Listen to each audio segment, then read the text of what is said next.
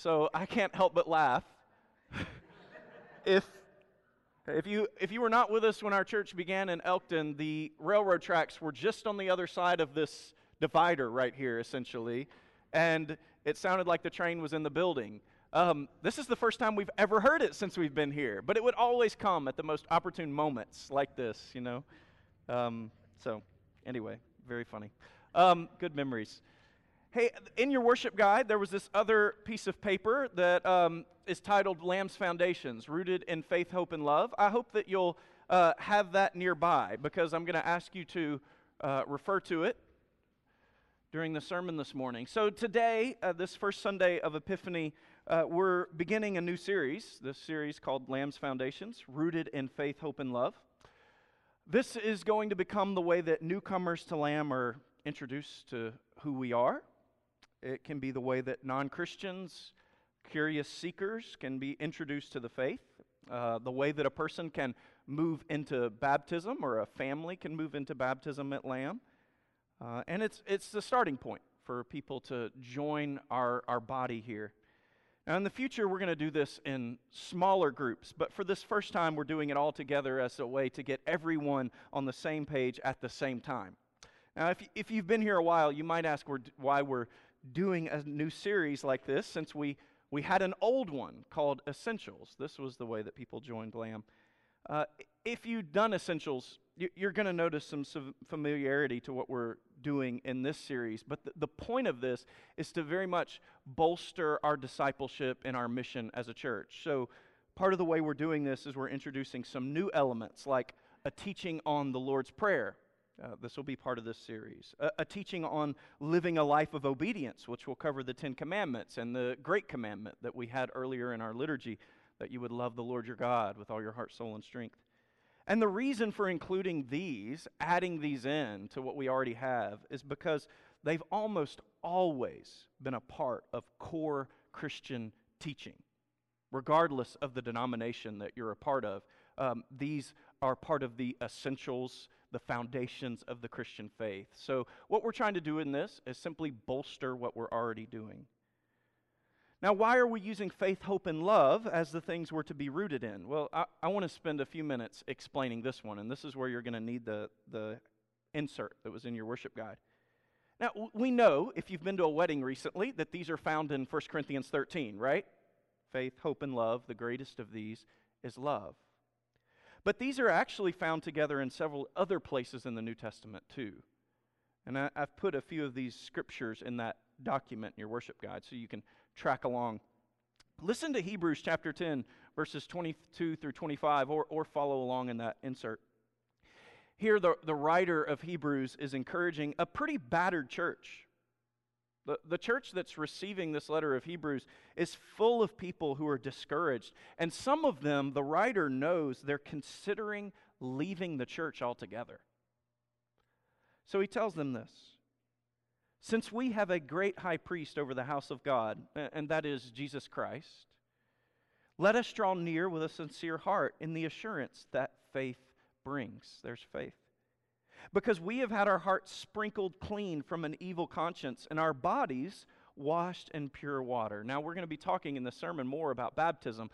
You need to catch this. He's talking here about how they have all been baptized into Christ, washed in pure water. And then he goes on, let us hold unwaveringly to the hope that we confess, for the one who made the promise is trustworthy. And let us take thought of how to spur one another on to love and good works. So, even if you're not discouraged and battered, but especially if you are, the writer calls on us to draw near in faith, to hold unwaveringly to the hope we confess in Christ, and to consider how we can spur each other on to love and good works. So, faith, hope, and love here make up the core components of a rooted Christian life. Now, 1 Thessalonians is another place that we hear this language. The Apostle Paul tells the church, We give thanks to God always for all of you, constantly mentioning you in our prayers, remembering before our God and Father your work of faith and your labor of love and steadfastness of hope in our Lord Jesus Christ. I'm going to mention just one more of these occurrences of faith, hope, and love. Romans chapter 5, verses 1 through 5. And I want you to notice how in this passage, this triad of faith, hope, and love is paralleled, mirrored by the mention of each of the persons of the Trinity the Father, the Son, and the Holy Spirit. Therefore, since we have been declared righteous by faith, we have peace with God through our Lord Jesus Christ, through whom we have also obtained access by faith into this grace in which we stand. And we rejoice in the hope of God's glory. Not only this, but we also rejoice in sufferings, knowing that suffering produces endurance, and endurance, character, and character, hope. And hope does not disappoint because the love of God has been poured out into our hearts through the Holy Spirit who was given to us. Now, when you put these passages together,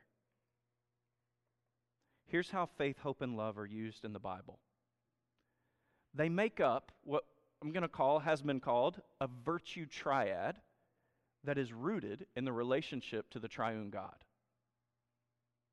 So, virtues are the kinds of things that humans do when we're at our best. We're believing people, we're hopeful people, and we're loving people, even in the midst of dark trials.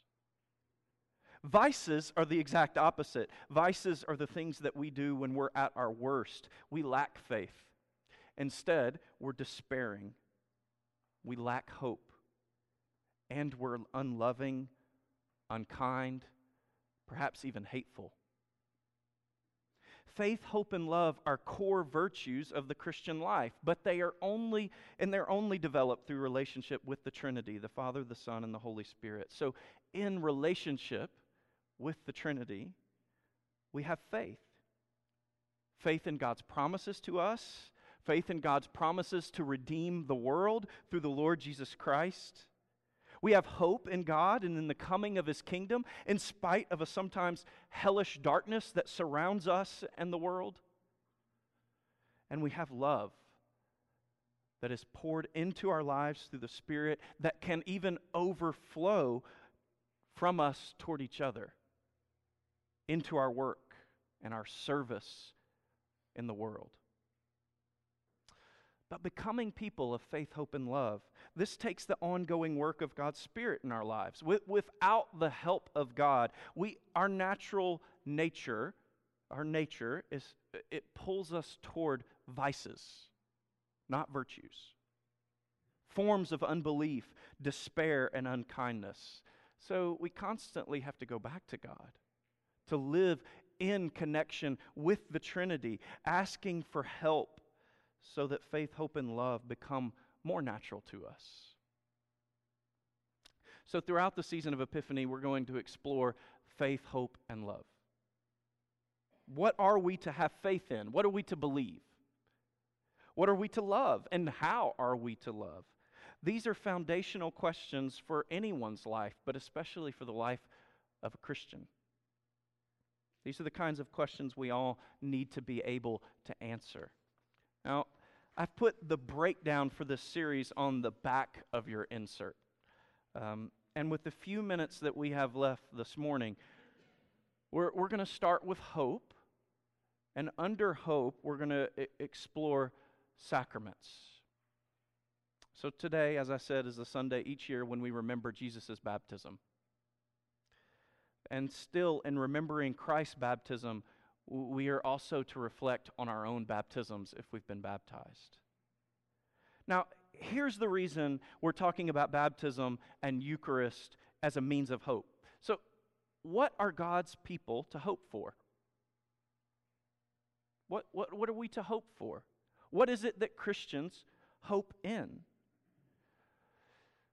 Above all things, we put our hope in God. So, this is what the psalmist says in Psalm 39 Now, O Lord, for what do I wait? My hope is in you.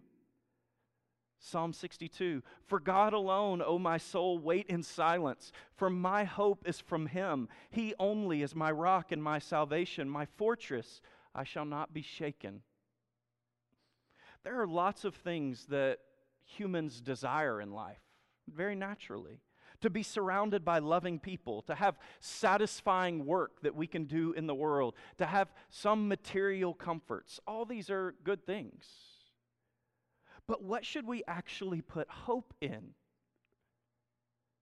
We hope in God in the richness and comfort of relationship to Him, in the promise of His mercy and His salvation, His judgment on evil, and His final redemption of the world. Now, there are lots of places that God meets His people personally, that He meets us to assure us of our hope in Him. Uh, we can be in nature and we can be comforted by God's glory, His power. Um, there might be something that we're praying for, some material provision that we need God to come through for us. And He does. And we experience His love and we experience hope in that. In friendships and in family members. If you're married, in a marriage relationship. But there are two specific places within the life of the church that God has promised to meet us.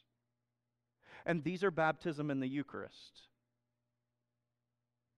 Baptism and Eucharist are two symbols that Christ gave the church to enact and participate in God's kingdom in the present. In the Lord's Prayer, we hear, uh, we pray, let your kingdom come on earth as it is in heaven. And what we do in baptism and Eucharist is, is a thin place where God's kingdom, his heavenly kingdom, overlaps with heaven and with, with earth, and it breaks in.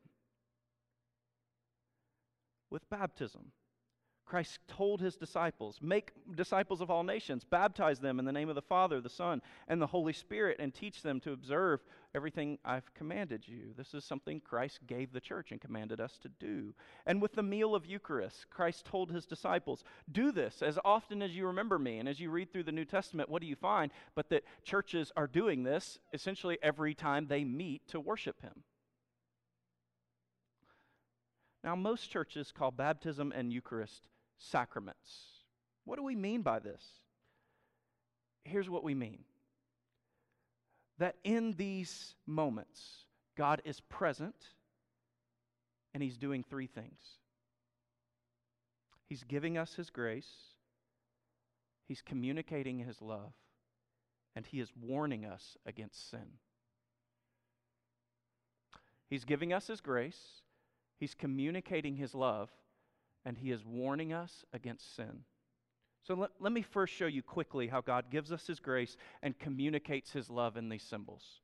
So, one of the most important passages on baptism is Romans chapter 6. Romans chapter 6. And it starts in verse 3. It, it asks us a question. Listen to this question Do you not know that all of us who have been baptized in Christ Jesus were baptized into his death? We were buried, therefore, with him by baptism into death, in order that just as Christ was raised from the dead by the glory of the Father, we too might walk in newness of life. Now, this passage asks us a question. Let's ask this passage a question What is baptism about? What is baptism about? It's about those who are baptized being joined to Christ, buried with him in his death for sin, and raised to a new kind of life. So, baptism in this passage, what we're seeing is that it is an act of grace in which we receive gifts from God through a relationship to Christ, a new relationship. We receive freedom from our sins and a new capacity to live aright as a human being, as God intended us to live. So, baptism is not primarily about a person making a testimony of God's work in their lives. As wonderful as that is, that puts too much onus on the person. Baptism is rooted in God's grace and in God's promises. In baptism, everything that belongs to Christ becomes ours. So, one of the greatest things we receive in baptism is a new identity from our Father. Just as the Father communicated his love of Jesus at his baptism, this is what we have to learn to hear from God through our own baptisms. So, at the baptism of Jesus, as we heard in Matthew chapter 3, the Father announced this to the world This is my beloved Son. With him I am well pleased. The Father makes this astounding announcement that we're hearing to this day.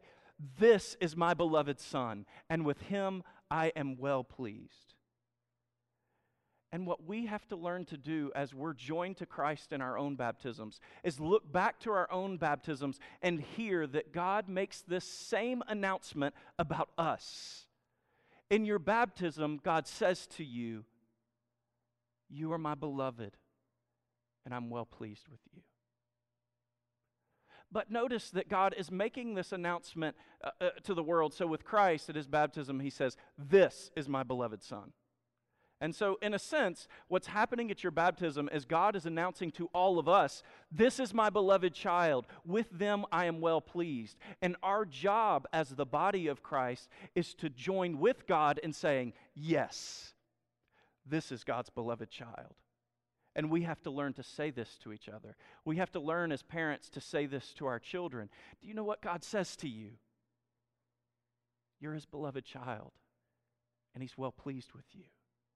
This is the identity we receive from our Father. This is the identity that all children are created to receive from their Father. You're beloved. So in baptism, the Father gives us His grace. He buries us with Christ in His death, and He raises us in His resurrection. And He communicates His love. This is my beloved. Now we can say the same thing about Eucharist.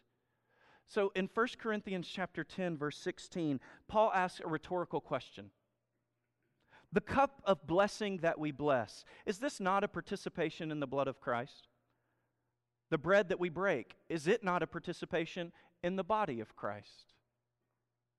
Now, this word, participation, it's a word that Christian use, Christians use a lot. It's the word for fellowship, koinonia. It's the word we use to describe time we spend together over meals and just sharing in friendship together. Now, here's what's important. Do you remember what Jesus said about friendship and the way that you show love in a friendship? Greater love has no one than this that someone would lay down his life for his friends. Eucharist is a place where we remember and participate with Christ in his ultimate act of love for us. His body broken, his blood shed for us. And Christ does something to us when we participate with Him and with each other in this meal. Eucharist is never an individual meal. Know this. You come, yes, and you receive the body of Christ yourself, but you always do it in a line with other people. It's never a line where you're alone. This is 1 Corinthians chapter 10 verse 17. Because there is one bread, we who are many are one body, for we all partake of the one bread. When we participate in this meal, we fellowship with Christ, the one who laid down his life for us, and we fellowship with each other because he has made us one body in his death. We receive His grace that makes us a new kind of humanity, rooted together in faith, hope, and love. So in baptism, we're buried together with Christ, and in Eucharist, we become one with the body of Christ. So in baptism and Eucharist, God gives us His grace and He communicates His love. Now, we're almost done. But before we close, there's another side to the sacraments. There's always the danger of the sacraments being abused, of them becoming dead, empty rituals. Yes, that's a possibility. We can all imagine someone saying, we can even imagine ourselves saying, eh, I don't really get much out of it. I was baptized, but I don't remember it. Or I take communion, but I don't feel any different. The danger is that the sacraments become treated like they're portrayed in the movie The Godfather. There's a child being baptized while a hit is being carried out outside the church. Now, it might not be as extreme in our lives, I hope not. But the very real possibility is that it becomes dead to us. Not because the ritual itself is dead, but because our inner life is dead. This is why it's important to remember that while God certainly gives us His grace in the sacraments, while He certainly intends to communicate His love to us in the sacraments, He also warns us in them against sin. So, baptism, for instance, it is a double edged symbol. Okay? Agreements in the Bible always have this double edge to them. So, do you remember circumcision from the Old Testament? In it, God is saying, You are going to be reserved for me. This is a sign of you being reserved for me. But there's this double edge to it. See, in circumcision, uh, th- there's a part of the body that is cut off, meaning the people are being set aside for God. But here's the other side of it if you rebel against God, you will be cut off from his people, meaning the circumcision meant nothing. So in baptism, we're baptized into death so that we can receive God's new life. But remember the story of Noah and the ark? That is said to be a picture of baptism. But do you remember there were lots of people who died in those baptismal waters? Because they rebelled against God. If we ourselves continue in a life of stubbornness and sin after our baptism, could it be that we never repented and fully turned our lives over to God? And the answer in that case, the, the way to solve that predicament, wouldn't be that we need to be rebaptized as if the baptism didn't take. This is where we have to clarify that the sacraments are never magic tricks. They're not. God calls for us to live more and more into our baptisms, to repent of our sins in an ongoing way, dying to them over and over and seeking to live the new life He offers. And when we don't do that, we find ourselves lost adrift in the world, living under a self created judgment.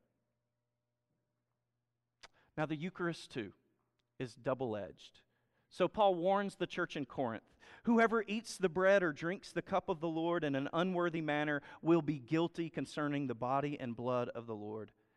And he goes on This is why many of you are weak and ill, and some have died. But if we judged ourselves truly, we would not be judged. But when we are judged by the Lord, Paul says, we're disciplined so that we may not be condemned along with the world. Now, please hear me here. The point of this kind of discipline from God, the point of this kind of threat, this warning, is not that we would become paralyzed by introspection. Oh, I can never go to the table because I'm never good enough. That's not the point.